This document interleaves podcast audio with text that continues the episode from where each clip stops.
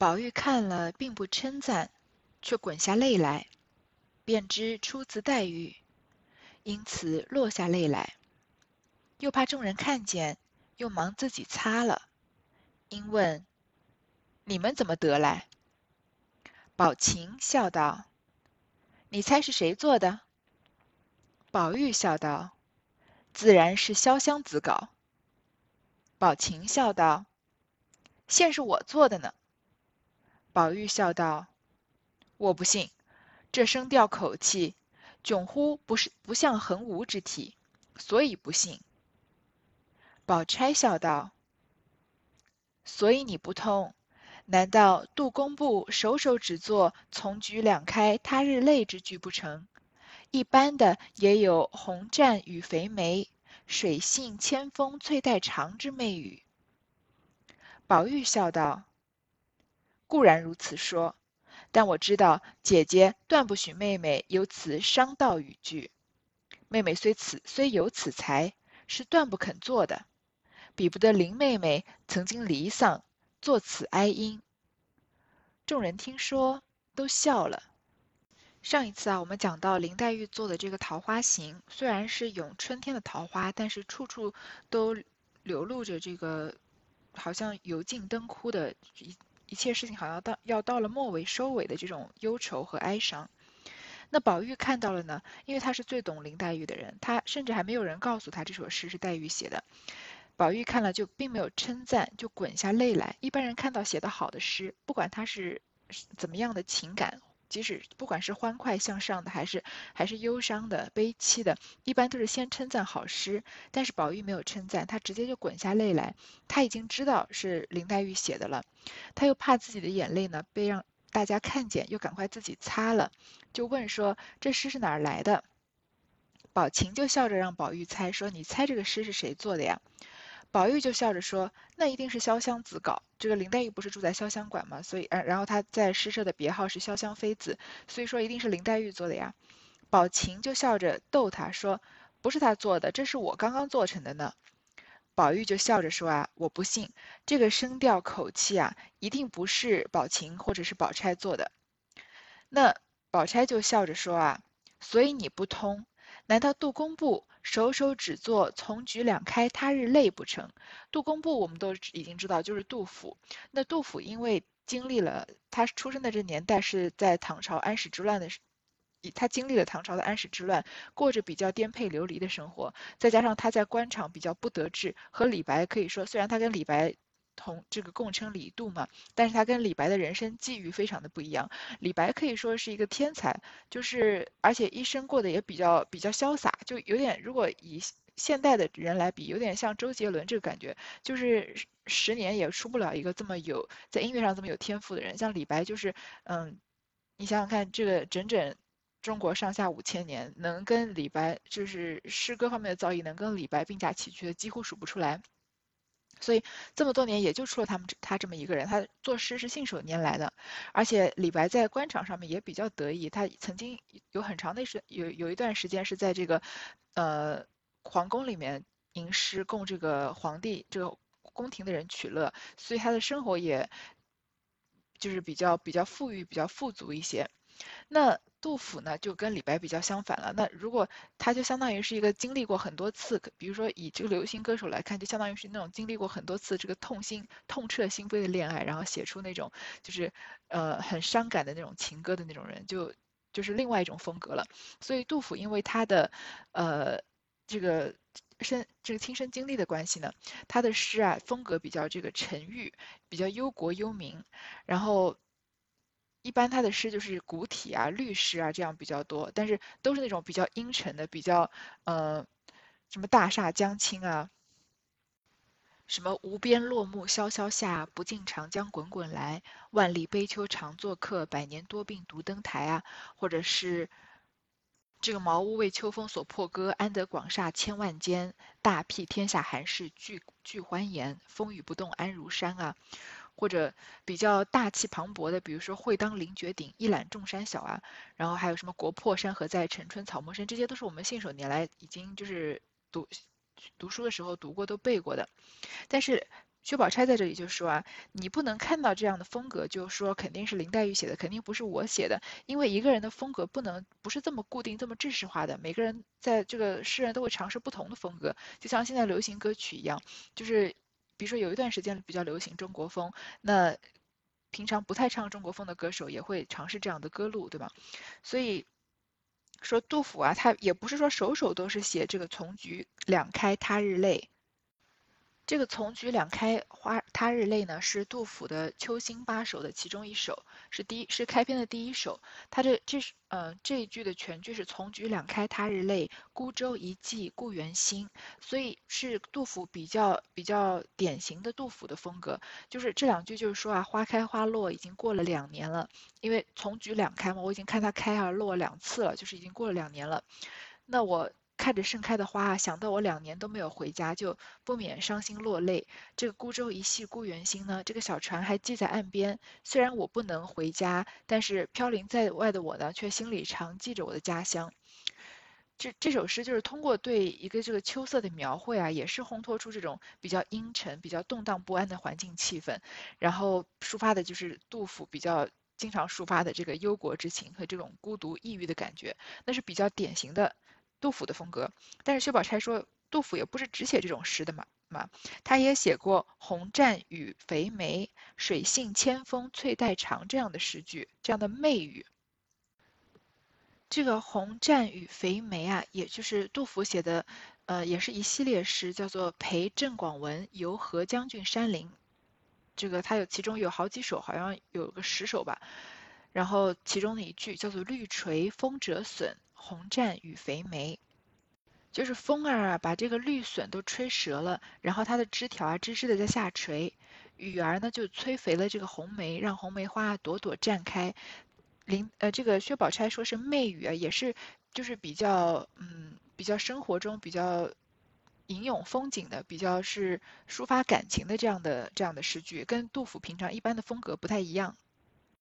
那这个水性千峰翠带长也是跟这红战与与肥梅类似的这样的风格，是杜甫的另外一首这个曲江对语的其中一句，叫做“林花著雨燕只落，水性千峰翠带长”。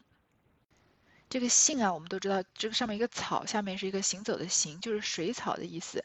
因为水草是一丛一丛的生长的嘛，所以这个风啊，在吹过水草的时候，就好像翠带，就像就像好像衣裙的这个飘带一样，这个。在风中飞舞，然后这个拉出这种长长的线条，而且这句写的很美妙的就是，明明是风吹过这个水草，但是他杜甫却故意写说水性牵风，好像是水草牵制着牵着这个风，然后就把这个呃主被动关系给改变了，然后就让人觉得有一种别别有另外的一种角度啊。所以杜甫也是有不同的风格的，难道只有林黛玉能写这种哀婉的诗吗？我也可以写的，但是宝玉就笑着说啊，他。他就很懂了黛玉了。他说：“虽然是话是这么说，但是我知道姐姐断不许妹妹有此伤悼语句。这个薛宝钗啊，她不是不会允许自己的妹妹，因为薛宝琴说是我写的嘛。他说你是不会允许自己的妹妹写这样伤心的这种悼念的语句的，因为薛宝钗是比较呃比较典型的这个高门大户的。”这个千金小姐，所以她比较虚，她不愿意写，不会让自己自己不会写，也不会让自己的妹妹写这种她所谓的媚语了。说妹说妹妹虽然有此才，薛宝琴也是很有才华的女孩，但是她是不可能做这种诗句的，比不得林妹妹曾经离丧。这个林黛玉她的父母双亡啊，所以她会作此哀音，会写出这么哀伤的诗句。她，因为她虽然很懂这个。林黛玉，她看了，她看到林黛玉的诗啊，并不是想着称赞，而是滚下泪来。众人听到贾宝玉这样的话，就都笑了。这个笑里面呢，有一些是了然的笑，说贾宝玉，贾宝玉果然是最懂林黛玉这样子的笑。也有可能啊，有一部分就是觉得宝玉说让这样的话有一些吃了，就是贾宝玉是林黛玉的这个坚决的粉丝嘛，所以他说这样的诗啊，别人虽然有才华做，但是做不出来，只有林妹妹能做出来，因为她有这样的背景。已至稻香村中。将诗与李纨看了，自不必说，称赏称赏不已。说起诗社，大家议定，明日乃三月初二日，就起社，便改海棠社为桃花社，林黛玉就为社主。明日饭后，齐集潇湘馆，因诱大家拟题。黛玉便说：“大家就要桃花诗一百骚。”宝钗道：“使不得，从来桃花诗最多，纵做了必落套，比不得你这一首古风，须得在你。”正说着，人回，舅太太来了，姑娘出去请安。因此大家都往前头来见王子腾的夫人，陪着说话。吃饭毕，又陪入园中来，各处游玩一遍。至晚饭后，掌掌灯方去。大家去稻香村找李纨，把诗给李纨看了。李纨啊，也称赏不已。说到诗社呢，大家就觉得，就想说明天啊，正好是三月初二，不如就明天起社，而且把这个海棠社的名字改成桃花社。就像前面史湘云说的，这个海棠好像就是秋天的秋天的花，有点不吉利，不如就改叫桃花社。那桃花社的社主呢，就是林黛玉。然后说明天吃完饭之后啊，大家一起去潇湘馆集合。然后呢，又要你第一次，就是过了很久之后再第一次起诗社的这个诗题了。林黛玉说：“既然叫桃花社嘛，因为他们一开始海棠社是写海棠诗的，说既然是桃花社啊，大家就写桃花诗一百骚。这个骚就是也就是诗的意思。”那宝钗呢就不同意，说不可以。从古以来啊，写桃花诗写的最多，纵做了必落套，也可能会就是即使我们在写啊，也可能也就会落入俗套了。比不得你这一首古风，须得在你不像你这一首古风写的已经很好了，所以再写其他的题目比较好。很多人在这里说啊，薛呃薛宝钗在这里反对做桃花诗呢，有自己的考虑。因为林黛玉这首桃花诗已经写的太好了，很难超越，所以薛宝钗就说：“那大家就不要做桃花诗了。”也许是一些这个小姑娘的姑娘的小心思，那就是读者自己衍生出来的意思了。正说着呢，这个王子腾的太太又来了，所以大家去请安啊、吃饭啊、游大观园啊，到晚饭掌灯后方去，这件事情就就这么散了。次日乃是探春的寿日。元春早打发了两个小太监，送了几件玩器，何家皆有寿仪，自不必说。饭后，探春换了礼服，各处行礼。黛玉笑向众人道：“我这一社开的又不巧了，偏忘了这两日是他的生日，虽不摆酒唱戏的，少不得都要陪他在老太太太太跟前玩笑一日，如何能得闲空儿？”因此改至初五，结果第二天呢是探春的生日，那她的姐姐这个宫里的贵妃元春啊，就打发了两个小太监送了几件玩器，其他人呢也有送给探春的生日礼物，就不用多说。饭后呢，探春要换礼服，各处去行礼。记得贾宝玉的生日吧，也是忙了大半天，各处在行礼。其实自己的生日啊，自己没有真正的放松和这个开心到。黛玉就跟大家说啊，那我这个诗社开的又不巧了，就忘了这两天是探春的生日。虽然探春这次呢可能是个小生日，没有要摆酒或者唱戏的，但是也要陪她在老太太太太跟前玩笑一日，要陪贾母陪王夫人，哪有空来起诗社呢？就把这个桃花社啊改成初五开设。这日众姊妹皆在房中侍早膳毕，便有贾政书信到了，宝玉请安。将请贾母的安，丙拆开念与贾母听，上面不过是请安的话，说六月中准进京等语，其余家姓事务之帖，自有贾琏和王夫人开读。众人听说六七月回京，都喜之不尽。偏生近日王子腾之女许与保宁侯之子为妻，择日于五月初十日过门。凤姐儿又忙着张罗，常三五日不在家。这日，王子腾的夫人又来接凤姐儿，一并请众生男生女闲乐一日。贾母和王夫人命宝玉、探春、黛玉、宝钗四人同凤姐去。众人不敢违傲，只得回房去另装饰了起来。五人去了一日，掌灯方回。这一天啊，姊妹们啊，在房中吃完早饭，贾政的书信就到了。贾政已经出公差出了好久好久了，有大半年了，可能也不止。宝玉呢就请安，然后将请贾母的安，把这个信拆开，念给贾母听。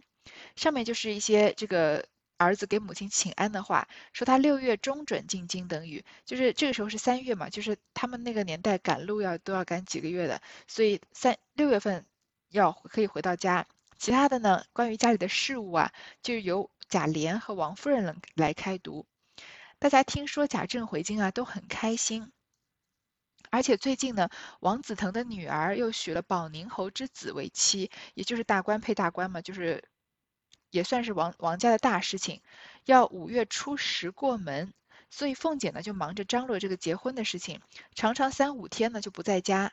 这个这天啊，王子腾的夫人就又来接凤姐儿，又请了一一众的这个生男生女闲乐一日，就请这些呃这个外甥啊和外甥女一起开心开心。因为就是快结婚了嘛，喜事相近了，喜事将近了，贾母呢就让王夫就和王夫人让宝玉、探春、宝黛玉、宝钗四个人跟凤姐去。这个人员安排啊，有一点意思。宝玉是贾母和王夫人最这个捧在手心的，而且是贾府的这个公子，所以他去是比较正常。他就又常常跟这些姐姐妹妹们玩在一起。黛玉也是贾母非常喜欢的这个。小晚辈中的其中一个，那宝钗呢？不用说是王，应该是王夫人这边，嗯，跟王夫人关系很亲近的，而且黛玉、宝玉、黛玉、宝钗他们三个人基本上都是一同出现的，就在这个大型的活动里面。但是这个迎叹息三春啊，只叫了探春一个人去，没有叫迎春，没有叫惜春，所以这个安排就有点奇怪了。因为如果说是这个庶出还是，呃。嫡出的话呢，这迎叹息啊都不是嫡出。这迎春呢是原文里面是说是假设的妾所出的。那贾惜春是贾珍的胞妹，但也不是贾静和他自己原配夫人的女儿。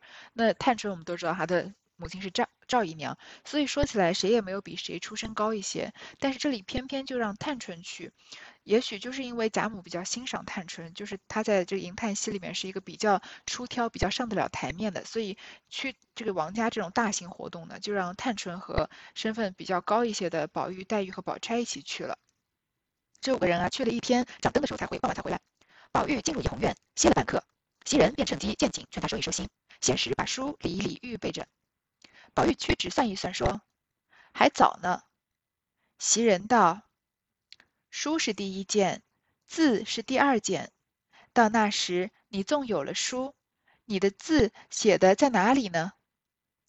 宝玉笑道：“我时常也有写的好些，难道都没收着？”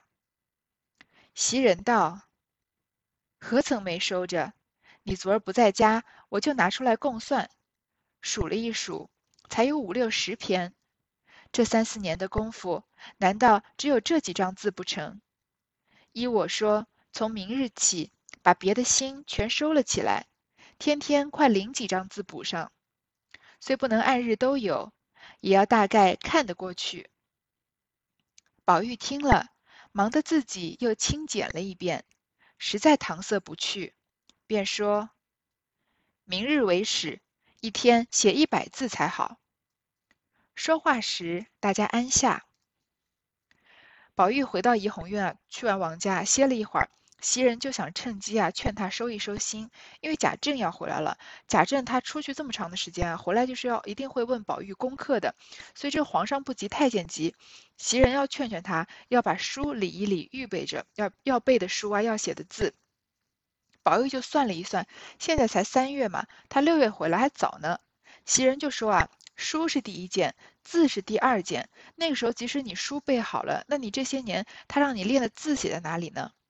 宝玉就笑着说：“啊，我时常也有写的好些，难道都没收着？他说我平常也在写字啊，难道我写的那些字你没帮我收起来吗？”袭人就说：“啊，怎么没收呀？你昨天不在家，我就拿出来算一算，数了一数，才写了五六十篇。说这三四年的功夫，难道你就写了这几张字不成？”之前我以为贾这个贾政走了一年多吧，虽然《红楼梦》里面就是就是在《红楼梦》里面不需要我们对不需要对时间太过于纠结，因为这个实在是有一些对不上。就像呃林黛玉进刚进了贾府没多久，同一回我们就看到他们在看信，说薛宝钗也要来了，但是中间又过了三四年，对吧？所以时间不用过多的去纠结。这里我们就当贾珍是出呃贾政是出了一趟很远的门，所以这几年功夫啊，不不要说这三四年了，就算是一年五六十篇也太也太少了。这个袭人就说啊，依我说啊，从明天起你就把别的心全部都收起来，什么其他的事情都不要做了，因为袭人已经跟王夫人。有过一个比较交心的对话，王夫人已经升了他的份例，基本上就是以一个姨娘的待遇在对他了。而且袭人也跟贾宝玉确实是有了夫妻之实，所以在这个时候，他已经是以一个妾的态度在劝谏贾宝玉了，就把心收了，每天都领几张字补上。虽说呢不能按日都有，即使贾政回来的时候，也不可能补到这个三四年的进度全部都补齐，但是也要大概看得过去。你这个拿出来至少要厚厚的一沓吧，这三四十张叠叠在一起才那么一点点。这看不过去，这我小时候也也是有练过毛笔字的，这毛笔字经常练一练，这一张一张的宣纸啊叠起来就有好厚好厚。然后那个时候常常，比如说老师要求每天练两张字啊，但是我就会偷懒，一般写一张字要大概二十分钟到三十分钟的时间，但是就偷懒想要去看电视啊，或者想跟小朋友出去玩，然后就写了一张之后，就从那一沓厚厚的毛笔字里面。抽出来一张，放在那一张下面，然后就就跟我爸爸妈妈说，我已经写了两张了，但这个时间对不上，或者他们一闻那个其中的一张没有那个新的那种墨水的味道，就知道我是偷懒了，然后就哎要罚写再补上。这个倒是跟贾宝玉那个时候挺像的，自己以为啊自己写了好多，其实根本没写多少。贾宝玉听了，就赶快自己又亲自检查了一遍，然后就说啊，就。就说啊，明天看他实在是搪塞不下去，好像确实这个字数不够，就说明天开始啊，一天要写一百个字才好。至次日起来梳洗了，便在窗下研墨，公楷临帖。贾母因不见他，只当病了，忙使人来问，宝玉方去请安，便说写字之故，先将早起清晨的功夫尽了出来，再做别的。因此出来迟了，贾母听了便十分欢喜，吩咐他以后只管写字念书，不用出来也使的。你去回你太太知道。宝玉听说，便往王夫人房中来说明。王夫人便说：“临阵磨枪也不中用，有这会子着急，天天写写念念，有多少完不了的？这一赶。”又赶出病来才罢。宝玉回说不妨事，这里贾母也说怕急出病来。探春、宝钗等都笑说：“老太太不用急，书虽替他不得，字却替得的。我们每人每日临一篇给他，搪塞过这一步就完了。一则老爷到家不生气，二则他也急不出病来。”贾母听说，喜之不尽。第二天起来啊，贾宝玉梳洗了以后呢，就在窗下研墨，开始写字。这个爸爸要回来了，毕竟有一些紧迫感。贾母呢，因为没看到他，他没有去跟贾母成婚定亲嘛，所以就以为他病了，就让人来问。宝玉这个时候才去请安，就说起了写字的事情，说啊，他早起啊，要把早晨的功夫时间啊都用来写字，然后再做别的，所以出来迟了。那孙子写字呢，他这个贾母当然是很高兴。就说啊，以后你就只管写字念书，不用出来跟我成婚定亲也可以。你去回你太太知道。贾宝玉呢就去回王夫人说，王夫人呢因为是很溺爱贾宝玉的嘛，就说啊临阵磨，但是他就说临阵磨枪啊也不中用，这个时间都快到了，你才这样赶也赶不及啊。这会儿你这么着急，每天写写念念，又要背书又要写字的，有多少完不了的？你这么一赶啊，要赶出病来才罢。他就担心贾宝玉啊会生病。宝玉就说不妨事，一会儿的贾母也觉得可能会急出病来。这些姐妹们啊，探春和宝钗就笑着说：“说老太太你不用急，她背书呢，我们不能替她背，但是写字我们可以替啊。我们每个每个人每一天都领一篇字给他，就是大家集合大家的一起的力气，搪塞过这一步就完了。这样子，第一，贾政回到家不会生气；第二，贾宝玉也不至于太赶，不会赶出病来。贾母听说啊，喜之不尽。”这样觉得贾政在贾府这个也挺是也挺悲哀的。他对于自己儿子管教很严厉啊，他希望儿子成才，但是他的儿子没有成为所谓的这个普世意义上的才这个才子吧，在那个年代的价值观来看，而且他在家里面，你看大家都是在瞒着他，都在帮贾宝玉，他自己的母亲、自己的妻子，还有这个其他的晚辈们为了帮贾宝玉啊，都在一起这个帮贾宝玉写赶作业，来糊弄贾贾政。其实也说明贾政是一个确实是一个挺无趣的人，然后可能在贾府平常也没有什么真正的乐趣，所以他喜欢跟那些门客、跟那些沾光、善骗人这些人在一起，因为那些人比较就是比较能够迎合他。原来林黛玉闻得贾政回家，必问宝玉的功课，宝玉一向分心，恐林七吃了亏，因此自己只装作只装作不耐烦，把诗社便不起，也不以外事去勾引他。探春、宝钗二人每日也临一篇楷书字与宝玉，宝玉自己每日也加工，或写二百、三百不拘。至三月下旬下旬。便将字又集凑出许多来。这日正算，再得五十篇，也就混得过了。谁知紫娟走来，送了一卷东西给宝玉。拆开看时，却是一色老油竹纸上临的中王蝇头小楷，字迹且与自己十分相似。喜得宝玉和紫娟做了一个揖，又亲自来道谢。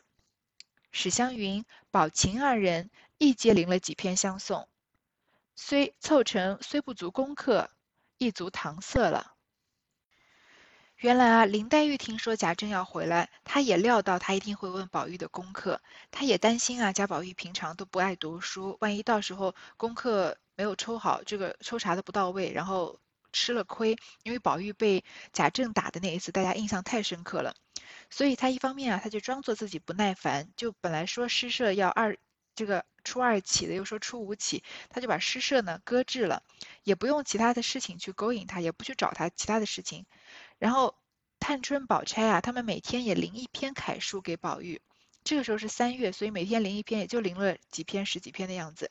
宝玉自己呢，每日也加工，也赶工了，或者写两百字、三百字不拘。到三月下旬啊，把字又急凑出许多来，又临时凑了好多，就宝玉自己写的呀，加上这些姐妹们帮他写的，这天一算啊，就再再写个五十篇，也差不多就混得过了。就是敷衍过去，虽然贾政如果一张一张数起来觉得还是不够，但是这个厚度看起来差不多了。谁知道紫娟走过来啊，送了一卷东西给宝玉，拆开了一看啊，是一色的老油竹纸上。林的中王蝇头小楷，这都是宝玉这些天被帮这个，呃，黛玉这些天帮宝玉写的，就跟探春和宝钗这样稍微帮点忙不一样。黛玉把这件事情是非常放在心上的。她临的这个中王蝇头小楷，这个中王呢，就是钟繇和王羲之，王羲之他们都是写这个楷书行书，可以说被人当成字帖的这种典范了。